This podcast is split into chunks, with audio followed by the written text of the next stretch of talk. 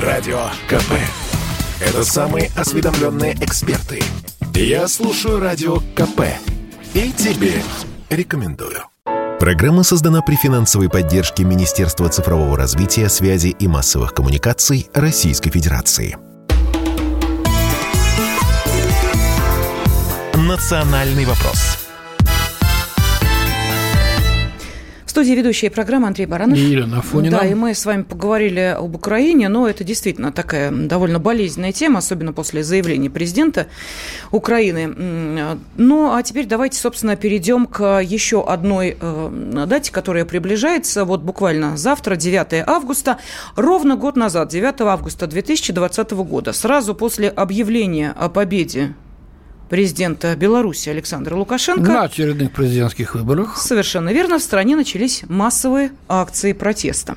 Начались до такой степени, что весь год, собственно, видимо, Беларусь под этим флером протестных акций живет. Периодически вспыхивают то там, то тут. Страну да. Просто так, что мама не горюй, что называется. Особенно в конце прошлого года. Вот, дело доходило до прямых столкновений. Были жертвы, к сожалению, увы.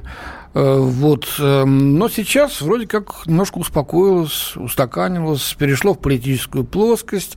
Но мы не видим вот такого резкого протестного движения, когда десятки, а то и сотни тысяч людей выходят на улицы под оппозиционными флагами с требованиями немедленно уйти в отставку президенту Лукашенко.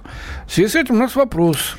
А вот как вам кажется, обращаемся мы сейчас к нашим радиослушателям, может быть, действительно вы общаетесь с теми, кто живет в Беларуси, или у вас там родственники, родственники, друзья. Вот э, победил ли Лукашенко оппозицию? Ну, просто подводя итоги э, очередного там срока его президентства, завтра будет ровно год, и э, вопрос э, мы адресуем э, тем, кто э, готов ответить на него или позвонив по телефону прямого эфира восемь восемьсот двести ровно девяносто семь ноль два или написав сообщение и отправив его на WhatsApp, Viber, Telegram, эс эм эс плюс семь девятьсот шестьдесят семь двести ровно девяносто семь ноль два. Как вам кажется, вот как вы ощущаете, все-таки Лукашенко взял верх над оппозицией?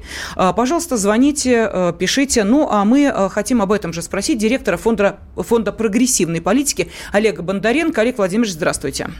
Сегодня у нас... Здравствуйте. Да, здравствуйте. Да, хорошо. Здравствуйте. Вы слышали наш вопрос, да? Нет, не слышал. Олег Владимирович, ну, год завтра, как Лукашенко одержал победу на президентских выборах, это послужило сигналом к массовым протестам. Белоруссию трясло, особенно с прошлой осенью. Но сейчас вроде как все немножко успокоилось. Нет ни забастовок, нет ни массовых уличных протестов. В связи с этим наш вопрос к слушателям и к вам, как к эксперту. Удалось ли Лукашенко взять верх над ситуацией и победить свою оппозицию сейчас, по крайней мере, на этом этапе? Что думаете по этому поводу? Безусловно, удалось. Александр Лукашенко показал потрясающую политическую выживаемость. И действительно, год назад большинство экспертов по Белоруссии сходилось во мнении, что больше по-прежнему в Минске, в Белоруссии не будет. Однако он показал, что можно взять ситуацию в свои руки очень жестко, очень грубо. В общем-то, нивелировать эффект от этих многотысячных протестов, которые были, показательно посадить а, одного из главных их инициаторов, я имею в виду основателя телеграмма, а, телеграм-канала «Некста» Романа Протасевича, а, в назидание всем. Испугать, по большому счету, огромное количество а, потенциальных политических оппонентов. А, ведь этот эффект посадки самолета в Минске а, затронул даже Украину, а, когда некоторые там а, представители а, неонацистских всяких а, организаций украинских вдруг поняли, что а, им, может быть, небезопасно летать на территории Беларуси и каких-то других государств, которые могут их выдать России, принудительно посадив самолет. Так что тактически он одержал безусловную победу, но, конечно, стратегически я не могу это расценивать как победу по той простой причине, что запрос назревший и перезревший в белорусском обществе запрос на перемены, он до сих пор не удовлетворен. Значит, мы будем ждать очередной э, волны протестов, очередного выплеска этого запроса, э, на который должна власть дать ответ, если она хочет остаться властью. Ну вот смотрите, Олег Владимирович, что может послужить, собственно, спусковым крючком для этого протеста? Мы видим, как активно сейчас, вот весь этот год э, натаскивали э, Тихановскую. Ну, результат э, не очень, честно говоря, потому что э, если кто-то из наших радиослушателей э, видел э, отрывки э, ее пресс-конференции, где она пыталась, значит, ну, видимо, следуя по украинскому пути, пыталась говорить на чисто белорусском, э, закончились, ну, ну, смехотворно. Это были какие-то жуткие потуги что-то из себя выдавить на белорусском языке. Ничего, кроме жалости, они не вызывали. Тем не менее, встречается с президентом Соединенных Штатов Америки. То есть явно рукопожатная. Дальше мы видим скандал уже с Тимановской Кристиной на завершающейся Олимпиаде, которую очень быстренько, значит, эвакуировали в Варшаву. Она провела очень быстренько пресс-конференцию, которую, собственно, проводил не кто-нибудь, а бывший министр культуры Беларуси, также находящаяся, соответственно, в Польше. И там вдруг неожиданно выяснилось, что, оказывается, международные структуры помощи, неважно чему и кому, спортсменам ли белорусским или еще кому-то, существуют. И, в частности, на этой же пресс-конференции выяснилось, что, оказывается, три тысячи белорусских спортсменов подписали некую петицию против а, а, тирана Лукашенко. Ну, это со слов ведущих. Тем не менее, да, петиции смотрите, не видел, Олег Владимирович, ведь процессы-то в любом случае идут, и здесь только... А, факт, ну, в смысле, и здесь только вопрос, когда а, все это выплеснется наружу и в каком объеме?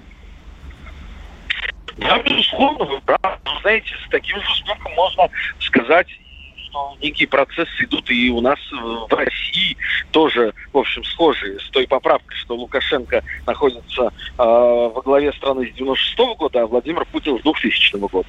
А с девяносто четвертого, прошу прощения, Лукашенко. А вот, а, так что, ну, естественно, это то, о чем я сказал, когда сказал о том, что стратегически Лукашенко а, не выиграл. А, но, с другой стороны, понимаете, я вообще не могу привести примеров-то таких политических систем, во главе которых бы находились э, такие авторитарные руководители, как Лукашенко, и уже вот более четверти века он во главе страны находится, чтобы э, потом как-то внутри э, этих, в общем, сравнительно маленьких э, государств происходили какие-то перемены, инициированные властью, я не знаю таких примеров, к сожалению. От Юго-Восточной Азии, от товарища Хунь Сена во главе Камбоджи, до, вот, например, черногорского диктатора, автократа Милу Джукановича, который еще больше, чем Лукашенко, кто на самом деле является... Ну ладно, ну ладно, Саудовская Аравия, Саудовская Аравия, саудиты правят, и все там нормально.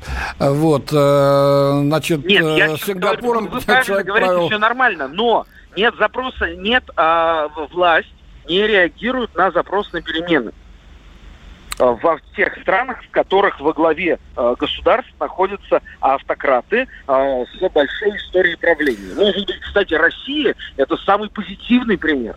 Потому что у нас все-таки власть э, реагирует на запрос на перемены. Может быть, не в должной степени, не всегда и не во всем, но э, хотя бы она чувствует необходимость э, давать каких-то новых лиц, э, новых персон, э, во власть э, инкорпорировать и так далее. Во многих других государствах такого нет. А вот интересно, запрос на перемены. Ты нам просто надоел уже, просто ну, угу. э, наскучил, поэтому ну, уходи. Конечно. Хоть ну, ты и семи ну, пядей ну, во лбу, и все правильно делаешь. Конечно, ну, просто ты надоел, конечно. Я хочу, чтобы был другой. Просто другой. Пусть он будет хуже, но будет другой. Это что, нормальный запрос правильно? На перемены? Это Решили? Нормальный совершенно запрос. Да? Ну, послушайте, совершенно нормальный а запрос. А что я буду слушать? Да, если какой-то тетя Мотя какая-то будет мне говорить, ты надоел, и, и пусть, будет, пусть будет хуже, но пусть будет другой. Ей же будет хуже, Андрей Михайлович, секунду, подождите, Олег а, Владимирович, секунду. Во-первых, а, а как, во-первых, а, Олег Владимирович, лучше, можно, я, можно я задам вопрос, простите, Олег Владимирович, как удовлетворить этот запрос на перемены? Вы можете рассказать? Знаете, я могу вам ответить очень банально, но, к сожалению, человечество ничего другого не придумало. А обеспечивать ротацию власти в результате демократических выборов, и все, все будет нормально. Ну, а если устраивает а все? А тогда, когда... закручивают гайки, и, значит, Александр Лукашенко, вы же помните прекрасно, как не на последних прошлогодних, а вот перед этим проводящихся выборах Лукашенко бил себя пяткой в грудь и говорил, что на самом деле за меня проголосовало больше восемьдесят процентов, но это неприлично совсем, поэтому мы решили, что мы напишем шестьдесят четыре процента. Ну, серьезно было? Это было официальное заявление. То есть это, конечно, на, на демократию даже близко не похоже, а все-таки, ну... Это просто, все ну, замечательно, но это замечательно, да, мы живем в двадцать первом веке, только, только давайте не будем как бы забывать, что вот тот самый посыл «а меня все устраивает», он, в общем, существует у той части общества, которой, по большому счету, эти перемены не нужны. Она ждет экономических перемен, она ждет еще чего-то, но не смены власти. И вот именно эти люди приходят на избирательные участки, так или иначе. А вот те, собственно, кто выходит на улицы, они, как правило, до избирательных участков-то и не доходят, а потом создают ну, вы, вот вы эти правы. эмоциональные триггеры и а, сворачивают нет. власть, как на Украине, что нет? Нет. Хорошо, нет. почему? Ну, извините, люди, которые а, уже а, готовы выходить на улицу, что избирательного участка, они точно доходят, поверьте, все поголовно, и еще семьи, семьи свои все приведут, вплоть до там двоюродных племенников. Да, да, какие а, семьи, а, Олег да, Владимирович, они еще и институт не еще, закончили, да, они семьи. Иметь не имеют. Слушайте, ну мы, мы сейчас... Олег Владимирович, после девяностых вы будете это говорить, ну что вы, господи, когда мы это получили, то, что получили, и бились, демократия, свобода, и через полтора года говорили, да плевать на эту демократию и свободу. Ой, господи, ну ладно, сейчас мы... давайте небольшой перерыв сделаем, да, буквально через мы... две минуты вернемся. Мы продолжаем, с нами э, на связи Олег Бондаренко, директор фонда прогрессивной политики. Национальный вопрос.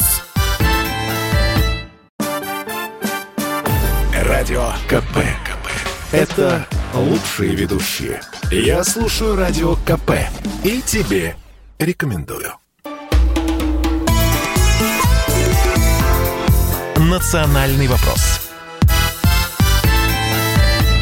В студии Андрей Баранов. Да, Елена Афонина. С нами, с нами на связи директор фонда прогрессивной политики Олег Бондаренко. Мы обсуждаем, что происходит в Беларуси. девятого августа две тысячи двадцатого года было объявлено о победе Александра Лукашенко на очередных выборах президента Беларуси. Ну и, собственно, вот девятого августа две тысячи двадцатого года стало той самой отправной точкой, когда начались в Беларуси массовые акции протеста. Прошел ровно год. Мы спрашиваем, как вы считаете, победил ли Лукашенко оппозицию? Смог ли взять над ней верх?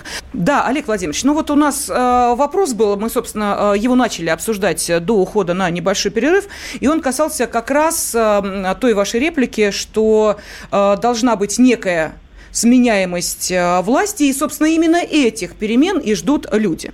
Я просто напоминаю, да, тем, кто, может быть, к нам только что присоединился, я, Андрей Михайлович, видимо, тоже с этим несколько не согласились, потому что, как правило, на избирательные участки приходят люди в силу ли возраста или сложившейся четкой позиции понимания того, что происходит в стране и как должно происходить, люди, не жаждущие резких перемен и потрясений. Все-таки люди более консервативной направленности. Вы с этим не согласились? Но ведь давайте не будем забывать, что даже вот предстоящие выборы у нас здесь, выборы в Государственную Думу сентябрьские, уже могут со стороны, например, внешних игроков подвергаться определенному сомнению, точнее результаты их, потому что наблюдатели к нам сюда, в Россию, не присылают. Вот, знаете ли, ну и что мы с этим будем делать? И мы видим, что в Беларуси это очень сильно играет третья страна. Запад влез туда вот всеми своими лапами загребущими. И ладно бы сами они разбирались между собой. Оппозиция, Лукашенко, протестующая молодежь, консервативные, так сказать, граждане старшего возраста. Нет, Запад влез и говорит, что надо и делать, и, и как поступать. Дает деньги, организует какие-то квазипосольства, встречается с этой оппозицией. В этих условиях вообще возможны какие-то новые, так сказать, изменения нормальные законодатель, на законодательном уровне? Как вы думаете? А, ну, да, несколько моментов. Значит, первый. А, ну, альтернативой демократии может быть только монархия. А, что, вы предлагаете вводить монархию? Вряд ли согласится. Да ладно, перестань. С Китаем монархия или что? Насчет... Китае, да. Фактически однопартийные. Ну и что, люди довольны? Довольны. И вы были в Китае? Я был а, в Китае ну, несколько раз. Нет, я был в Китае, но я не хочу жить в, в таких условиях. Я хочу жить при сменяемости власти. И когда, знаете, дети рождаются, заканчивают школу и, и университет при одном правителе, это ненормально. Это ненормально, власть должна меняться. Хуже, лучше. Знаете, залог стабильности, сменяемость власти. первое. Второе. Насчет э, Белоруссии. Вот именно вследствие того, что тактически Лукашенко одержал победу, но стратегически он проиграл, к сожалению, я э, могу дать прогноз.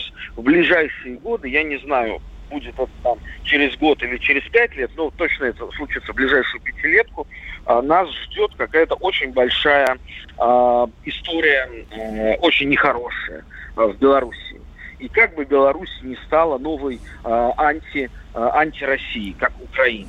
А, потому что вот именно то, что Лукашенко досидит там до своих, я не знаю, уже там, тридцать лет во власти, а, это может направить весь совершенно справедливый посыл людей, желающих смены власти, против России. Олег Владимирович, приведите, это, пожалуйста, конечно, пример так. удачной делает смены так. власти в ближайших э, странах к России. Пожалуйста, приведите пример удачной смены власти, а там власть меняется, как вы знаете. Вон, возьмите, пожалуйста, э, ну, практически любую из пятнадцати бывших союзных республик. В ближайших странах mm-hmm. к России, Европа. Нет, нет, нет, я говорю о странах постсоветского, Олег Владимирович, о странах постсоветского пространства, которые более-менее близки нам по пониманию. Вот назовите мне страну, где э, постоянная сменяемость власти приводит к тому, что страна начинает расцветать, процветать и прочее, прочее.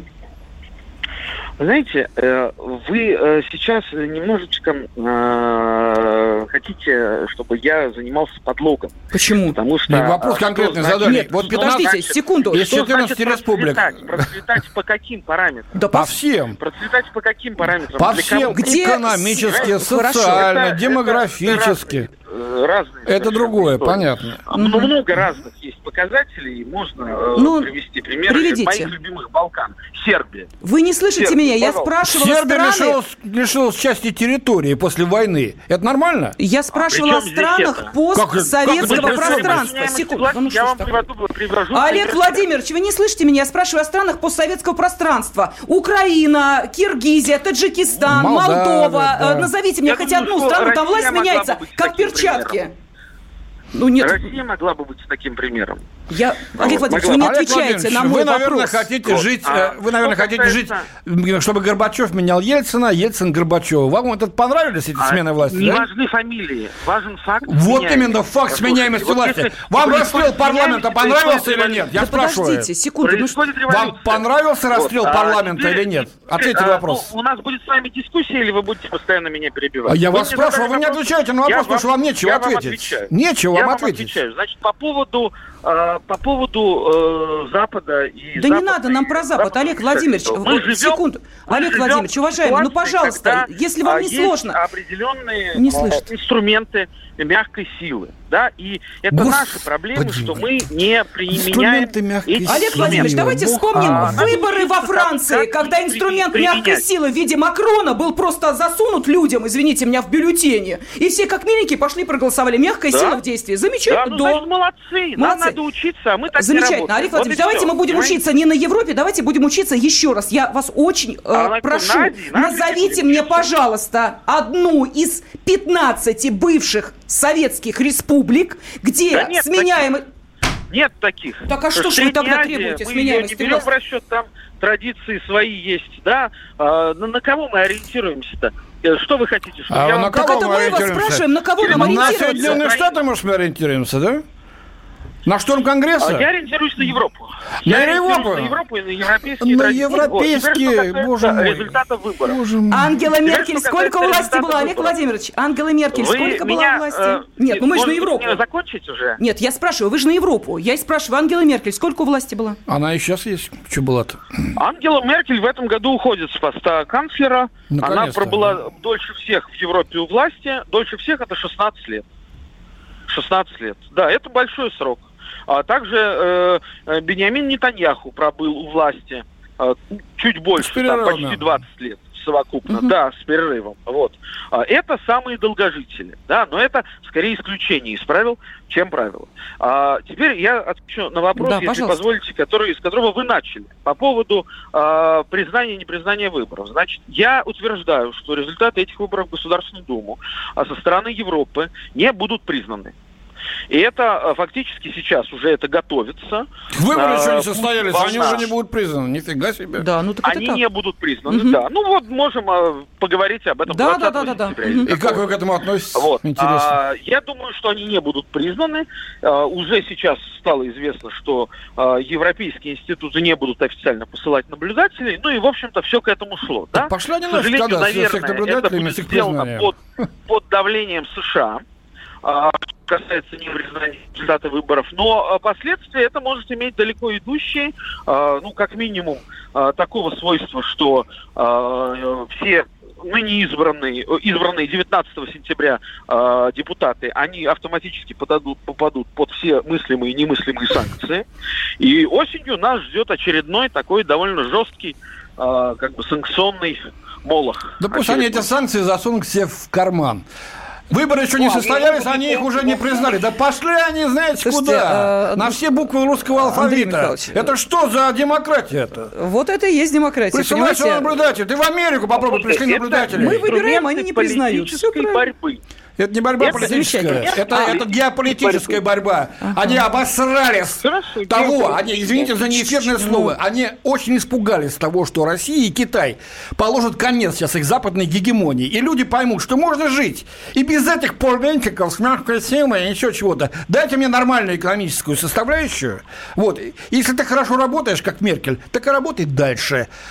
Это их очень испугало. И сейчас идет пока что без выстрелов из танков и из ракет попытки сломать нас, повязать нас вот такими вот штучками. Не пройдет это у них, не получится. Так, у нас остается буквально полторы минуты. Мы благодарим директора фонда прогрессивной политики Олега Бондаренко. Ну, давайте, Андрей Михайлович, хоть пару телефонных звонков-то примем. А, а то звонки, люди дозвонят, конечно. Да. А Ольга нам дозвонилась, да? Ольга, здравствуйте. Ой, здравствуйте. Вот вы знаете, я хотела одно сказать, а теперь хочу сказать, что вот этого Олега Владимировича ни в коем разе нельзя допускать до радио, вообще до ну, средств массовой информации. Почему? Он имеет Потому право. Что то, что он говорит, ну, это просто как бы... Ему надо ехать на Запад, пусть там и живет.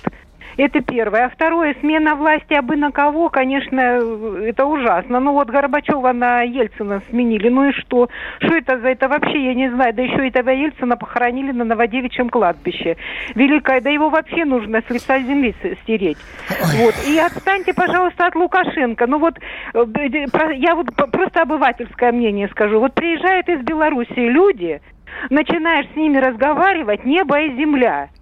Но ведь то, что там, в общем-то, люди живут нормально, и как бы, извините меня, не, не ровня нам. Это ведь, наверное, заслуга его...